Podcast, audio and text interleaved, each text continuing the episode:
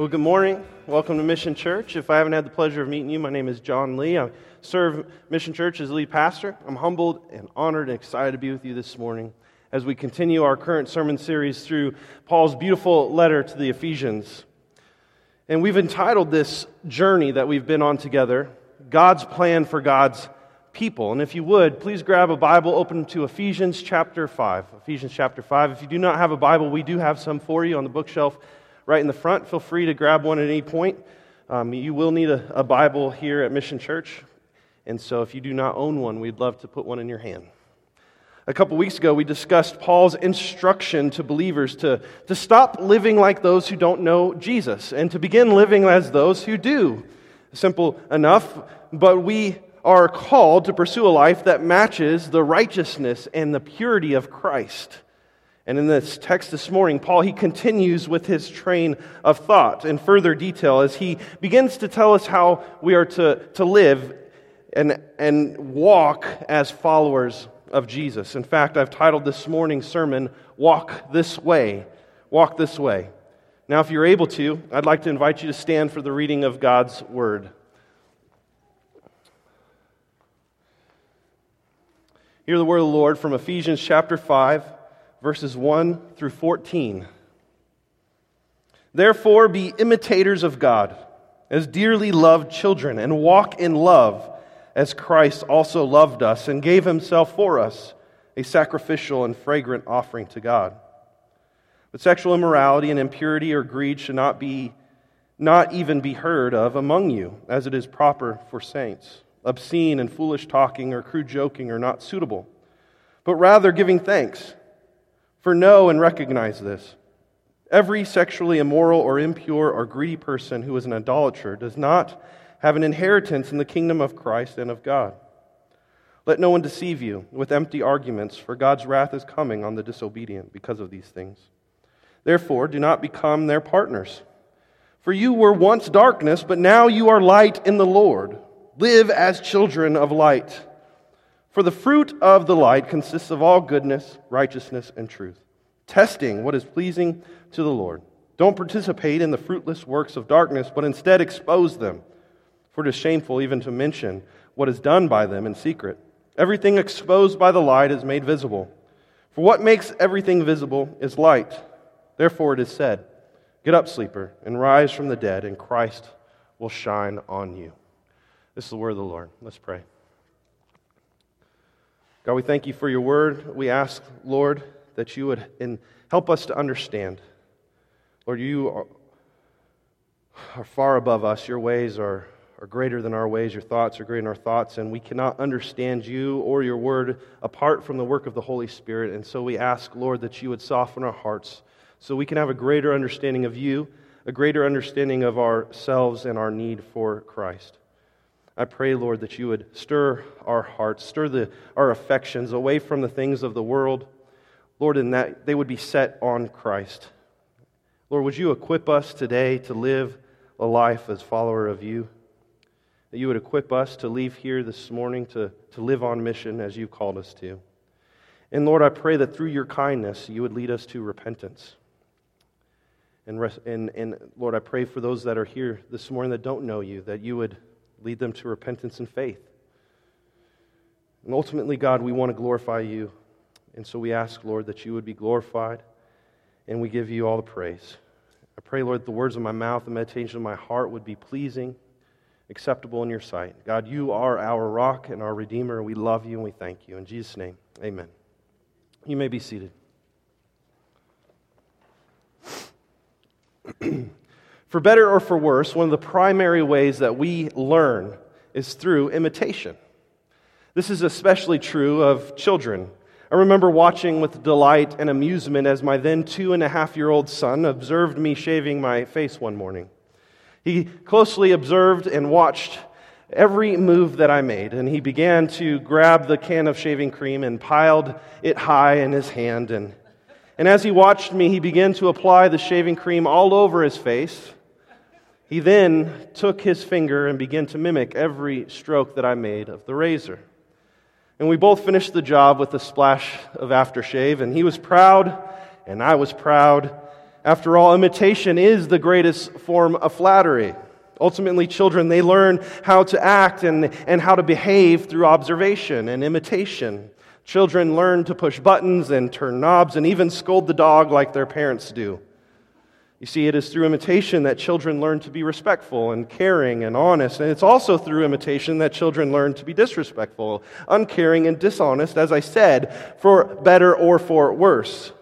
Now, in the same way, Christians, we learn to live holy and righteous lives as we intentionally pursue a life that loves and lives like Jesus. But let's be honest, we live in a time and a space, we live in a society and a culture that is best defined as dark and foolish and loveless. We live in a city that provides a plethora of influences that are in direct opposition to the holy and righteous life that we have been called to live. So what do we do? How do we pursue a life of holiness when we're surrounded by an influence of wickedness? How can we pursue a life of light in the midst of the darkness? And how can we imitate our loving and wise God in a dark and foolish world? Well, in our text today, we're going to see how we can do so. Because God has forgiven us. We're going to see in our text that because God has forgiven us and He has adopted us as His dearly loved children, we are able to avoid deception. We are empowered to imitate our Heavenly Father. In fact, Paul, he gives us two paths in our text this morning. Ultimately, in this chapter, there's three paths that he gives us. There's a lot to be discussed in this chapter, and so we're only going to look at the first two paths today.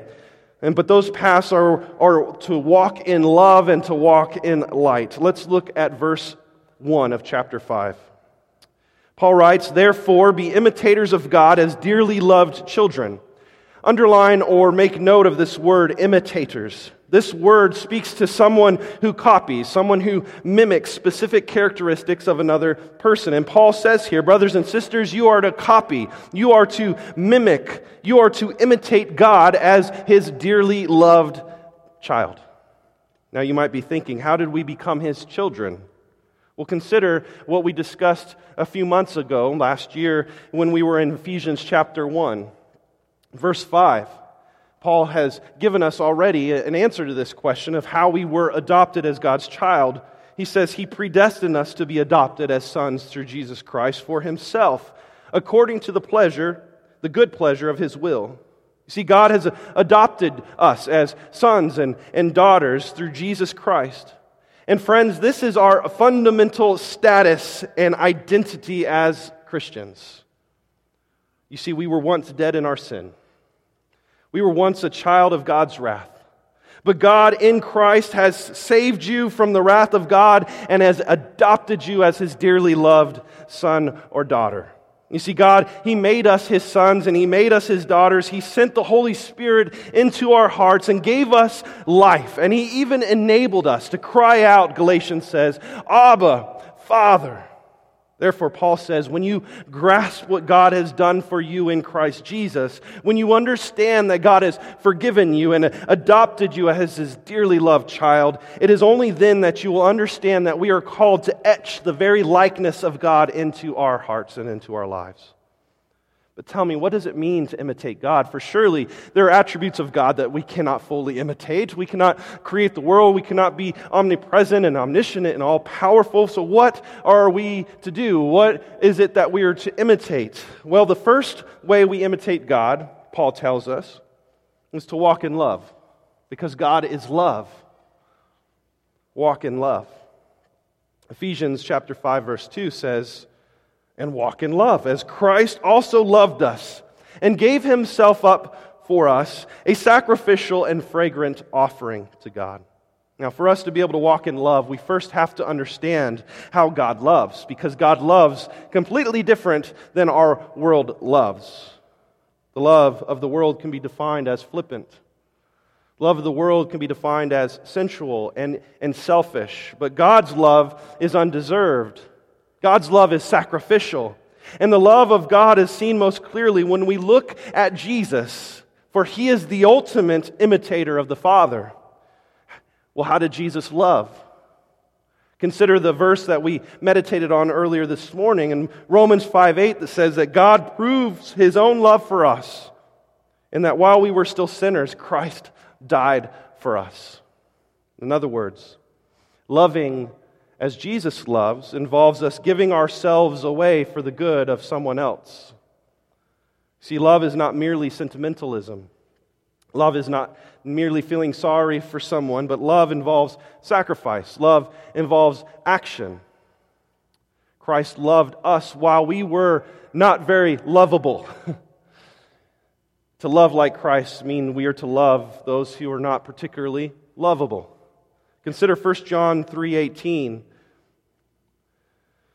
The apostle says, "Little children, let us not love in word or speech, but in action and in truth." But what does it look like to love others in action? What does it look like to love others in truth? Well, it includes forgiving others. It includes maybe giving to others financially or aiding those who are in need. It includes being faithful to share the gospel, being patient with others. It includes loving those who annoy you.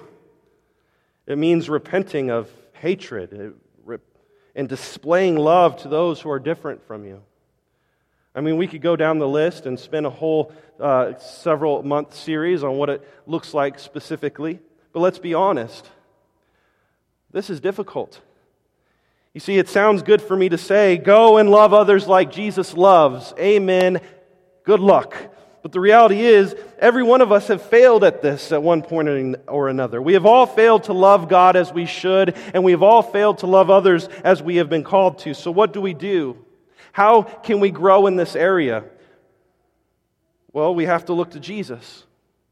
We have to meditate upon the gospel. We have to look to the cross, and we have to sit in the truth of what Jesus has done for us. We have to keep the gospel at the forefront of everything that we do, at the forefront of our hearts and our minds. I'm reminded of what Paul proclaimed in Galatians chapter 2, verse 20, when he said this, "I have been crucified with Christ.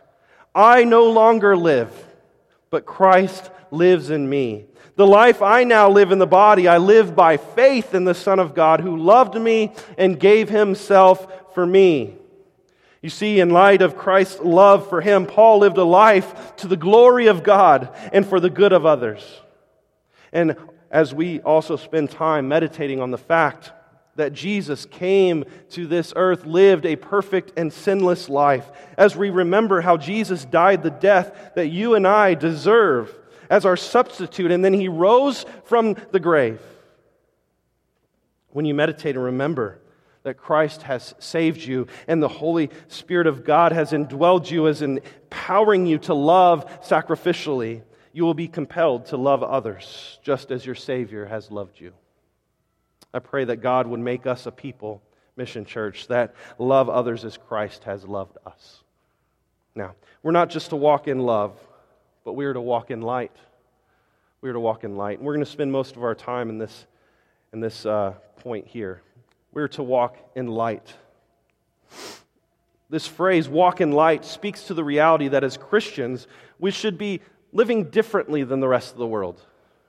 We should be living differently than those who don't know Christ, differently than those who have not been adopted as God's dearly loved children.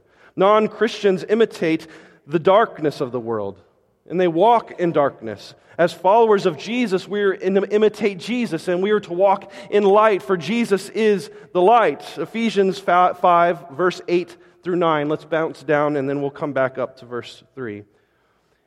He says, "For you were once darkness, but now you are light in the Lord. Walk as children of light, for the fruit of light consists of all goodness, righteousness, and truth." Paul is saying, remember who you once were. And he doesn't say that you were just in darkness, but he says, you were darkness. You were the definition of spiritual and moral decay. It not only invaded your life, but it defined your life. Remember what Paul said back in chapter 2 of Ephesians. He said that all of us at one time walked according to the ways of the world, according to the ruler of the power of the air, the spirit now working in the disobedient. However, Jesus saved you. And through the gospel, you have become the light of the world. Brothers and sisters, this is your new identity.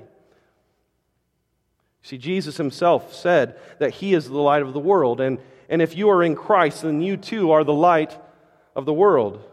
Now, before we see what this means to be the light of the world, how we are to walk in light, Paul first describes for us, back in verse 3, what it doesn't look like. He describes for us what it looks like to continue walking in darkness.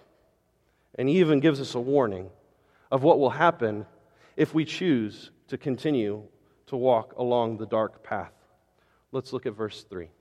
You hanging with me? Doing okay? All right, verse 3. But sexual immorality and any impurity or greed should not even be heard among you, as is proper for saints. Make note of this word saints, or underline it. This word means holy. It means set apart. It means called out. Paul here is pointing out to the fact that if you are in Christ, you have been called out. You have been set apart. You've been called out of the darkness and set apart. I'm reminded of 1 Peter chapter 2, verse 9, which says, "But you are a chosen race, a royal priesthood, a holy nation, a people for his possession, so that you may proclaim the praises of the one who called you out of darkness into his marvelous light." You have been called out of darkness into God's marvelous light. And since you no longer belong to the world of darkness around you, you are to no longer indulge in the sins that belong to the darkness around you. Sins, as Paul lists here, as sexual immorality, impurity, and greed. These are specific sins that he mentions here. Look back at verse 3 and underline this word impurity. This word is a general term. It's a broad term. It's referring basically to anything and everything that is offensive to God. But Paul, he could have left it at that, but he's not satisfied here. So he begins to list specifically two sins of impurity. He further describes impurity by naming specific sins, starting with greed and sexual immorality. Now, it may seem like the sin of greed is out of place here next to sexual immorality, but these two sins have the same root. These two sins come from the same point, the same root. They are simply different expressions of the same basic weakness of our fallen nature, which is an uncontrolled appetite. An uncontrolled appetite. You see, the sexually perverse and the greedy person each desire to satisfy their appetite by taking what does not belong to them. And Paul says, these sins should not describe one who is walking with God, one who is a follower of Jesus, one who is a child of light. Now, sexual immorality permeated the culture in Ephesus and in ancient Greece.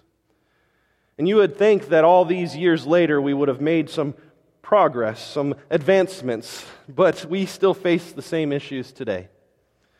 We face the same issues as Mission Church, as the church faced in the first century. In fact, sexual immorality seems to make Paul's top 10 list of sins in almost every letter he writes. How many do you remember David Letterman's top 10 list? Well, number 1 would have been sexual immorality in every letter that Paul writes. Sexual immorality.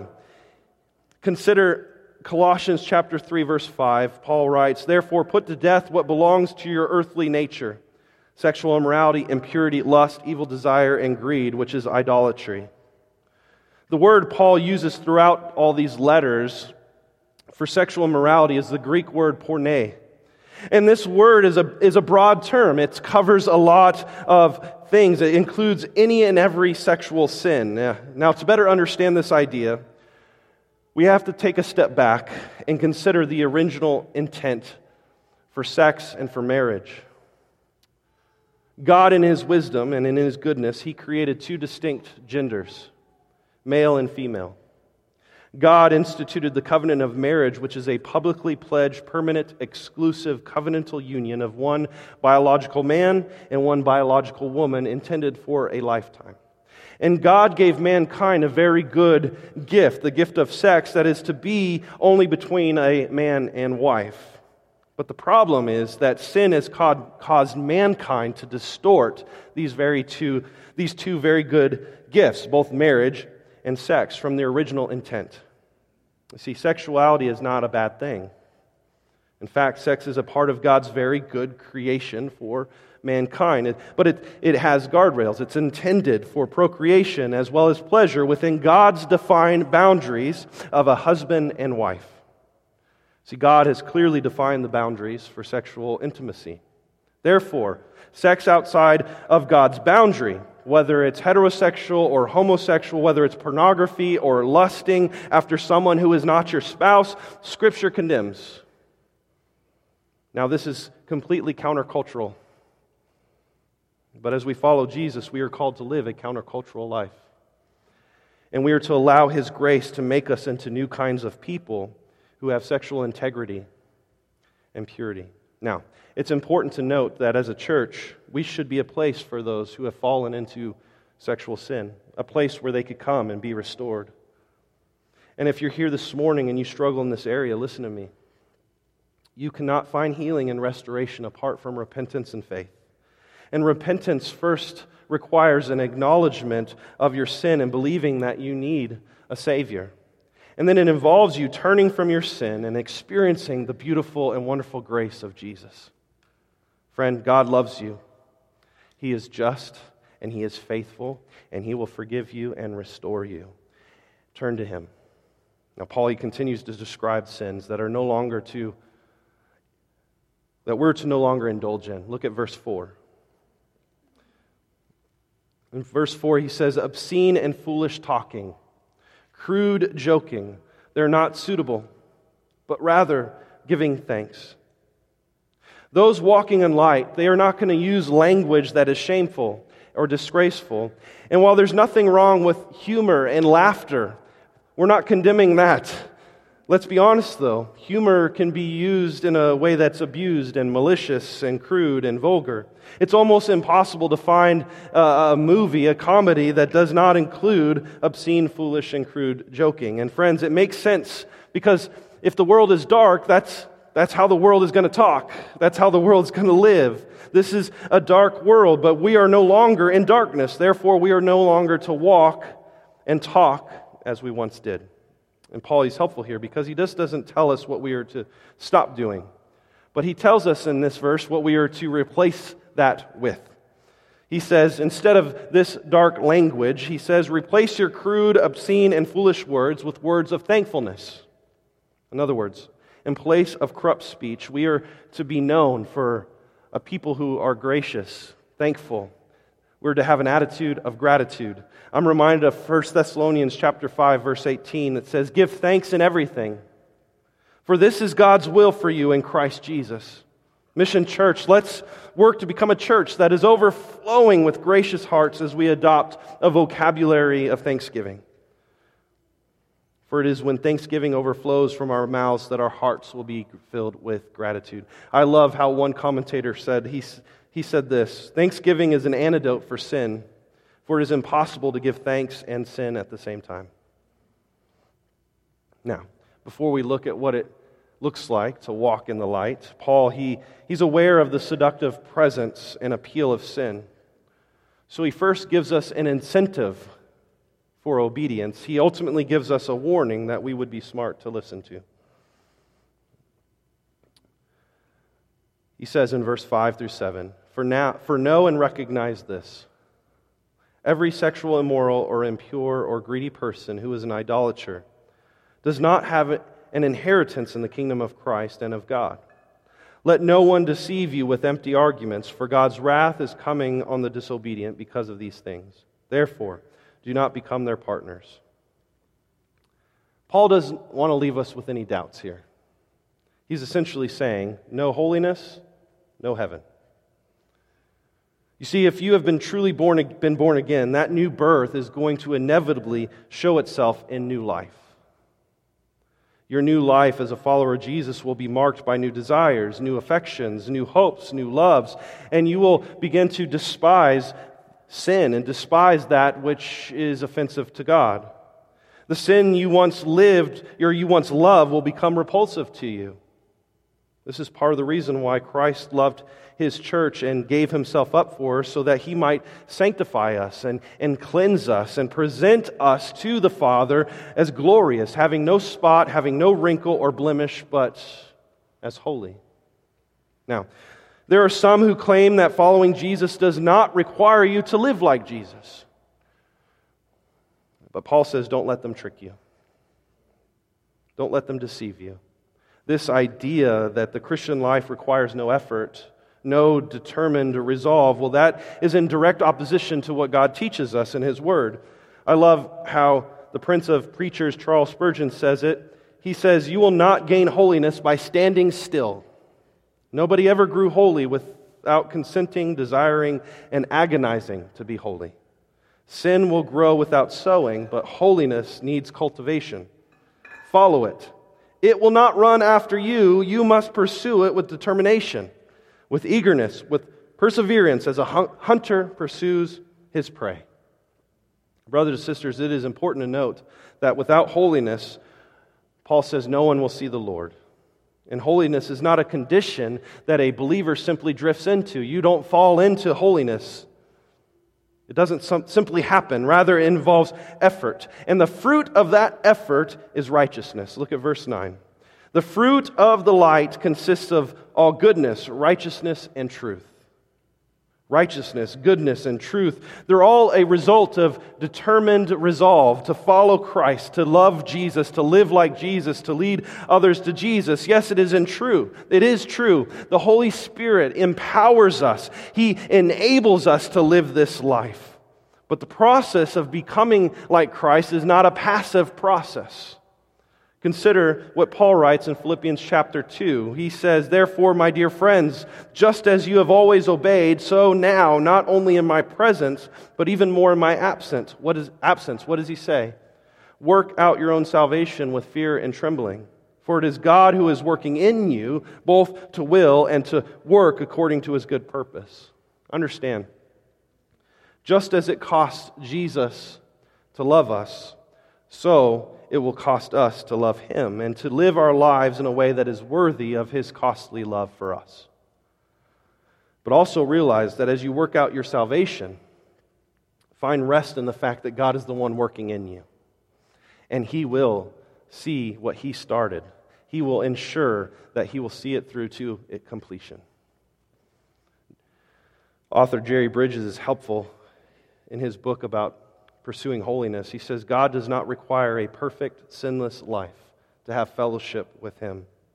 But He does require that we're serious about holiness, that we grieve over sin in our lives instead of justifying it, and that we earnestly pursue holiness as a way of life. So what do? What does it look like to live in the light? What does it look like to pursue this life, to earnestly pursue holiness? We'll look back at verse 7 through 10. Paul, he's going to give us four instructions here, and we're going to work through these rather quickly. But these four instructions display how we can display the fruit of light amidst the darkness in which we live. Verse 7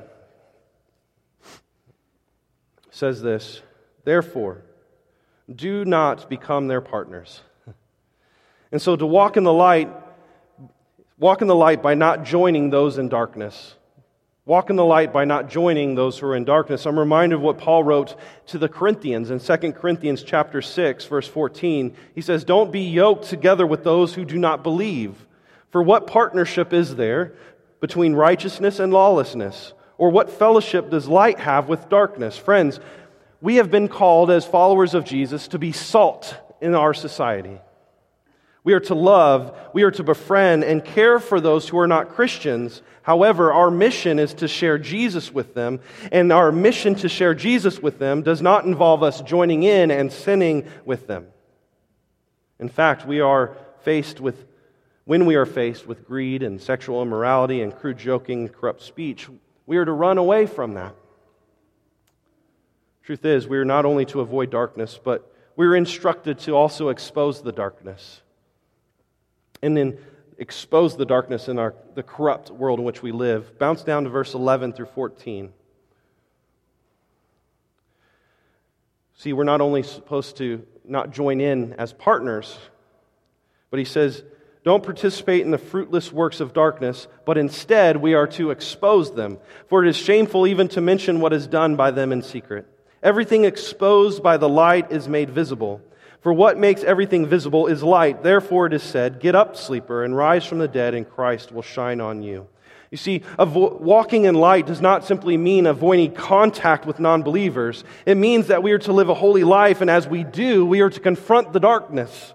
This word expose carries with it this sense of correction, this sense of conviction. It's this idea that we expose the darkness. Those in the dark will see the full nature of their sin. And by God's grace, the prayer is that they would abandon their sin and respond to the light, and therefore become light themselves and followers of Jesus. Now, the second way we are to walk in the light is we are to live out our identity in Christ. Walk in the light by living out your identity. Look back at verse 8.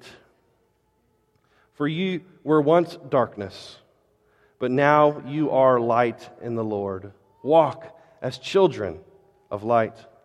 Friends, there is no text that exhibits the change that took place when Christ saved you as much as this one does. And notice the important distinction that Paul makes here. He says that Christians are not the light. Brothers and sisters, you are not the light. Rather, you are the light in the Lord, meaning that because you are in Christ, and Christ is the light, you are now light. And you are to walk as children of light. You are to pursue a life that loves Jesus, that lives like Jesus, and leads others to Jesus. We are to walk in the light by living out our identity as children of God. The third way is we walk in the light by doing all that is good, right, and true. All that is good, right, and true. Look at verse 9. For the fruit of the light consists of goodness, righteousness, and truth. Friends, God is good. He's good. God is right. God is true. Therefore, we are to imitate God in His goodness. We are to imitate God, and we are to do that which is good. We are to do that which is right. And we are to be defined as people of truth. Now, the final way we are to walk in light is by pleasing the Lord. Walk in light by pleasing the Lord. Verse 10 says, testing what is pleasing to the Lord. Let's be honest, no matter how hard you and I try, we're not going to please everyone. I don't know if you've figured this out yet. That's just reality. It's the truth. And the truth is we need to stop trying to please everybody because it's not going to work. Instead, we should work to come back to a fundamental question. Rather than working to try to please everyone, we should work from the question of, will this please the Lord? Is what I'm about to say, is what I'm about to do, is what I'm doing, is this pleasing to the Lord? Friend, the truth is, walking in light, Paul says, is what's pleasing to the Lord.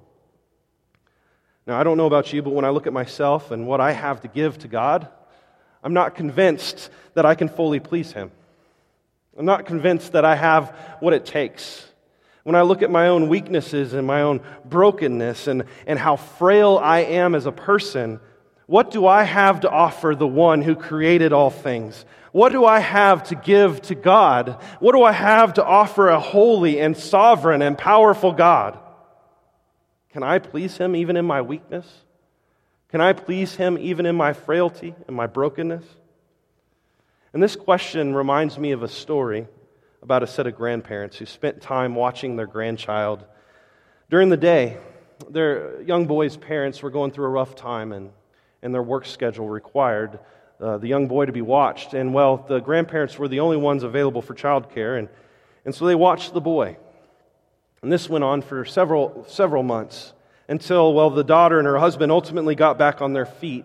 They had a job opening in California, causing them to move across the country away from their grandparents. Sometime later, the neighbors of the grandparents were vacationing in California and stumbled upon the mom and the young boy in Walmart.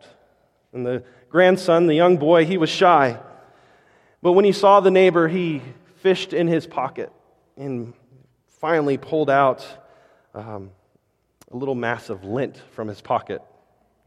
And the boy said to this neighbor, "Would you give this to my grandpa?" The neighbor took the lint and kind of scoffed and thought, that's kind of silly, and discarded it before telling the grandfather back home about what he thought was a silly gift. And listen to how the grandfather responded. He said, "I wish you would not thrown that away. I would have been so pleased to get it because it is all that he had to give me." Think about this. When that boy grows up and remembers how much his grandfather would have appreciated a gift as humble as a mass of lint, given from a heart of love, consider how much more this child would want to please his grandpa. In the same way, we know that our lowly offerings to God, the little thoughts, our words, our small acts of righteousness bring Him pleasure despite our inadequacies and our shame. We want to bring Him better gifts when we realize how much it pleases Him for us to pursue a life that lives like Jesus, even in our weakness. Pleasing Him as a result of that understanding will become our passion and our highest motivation to live a life that imitates Him.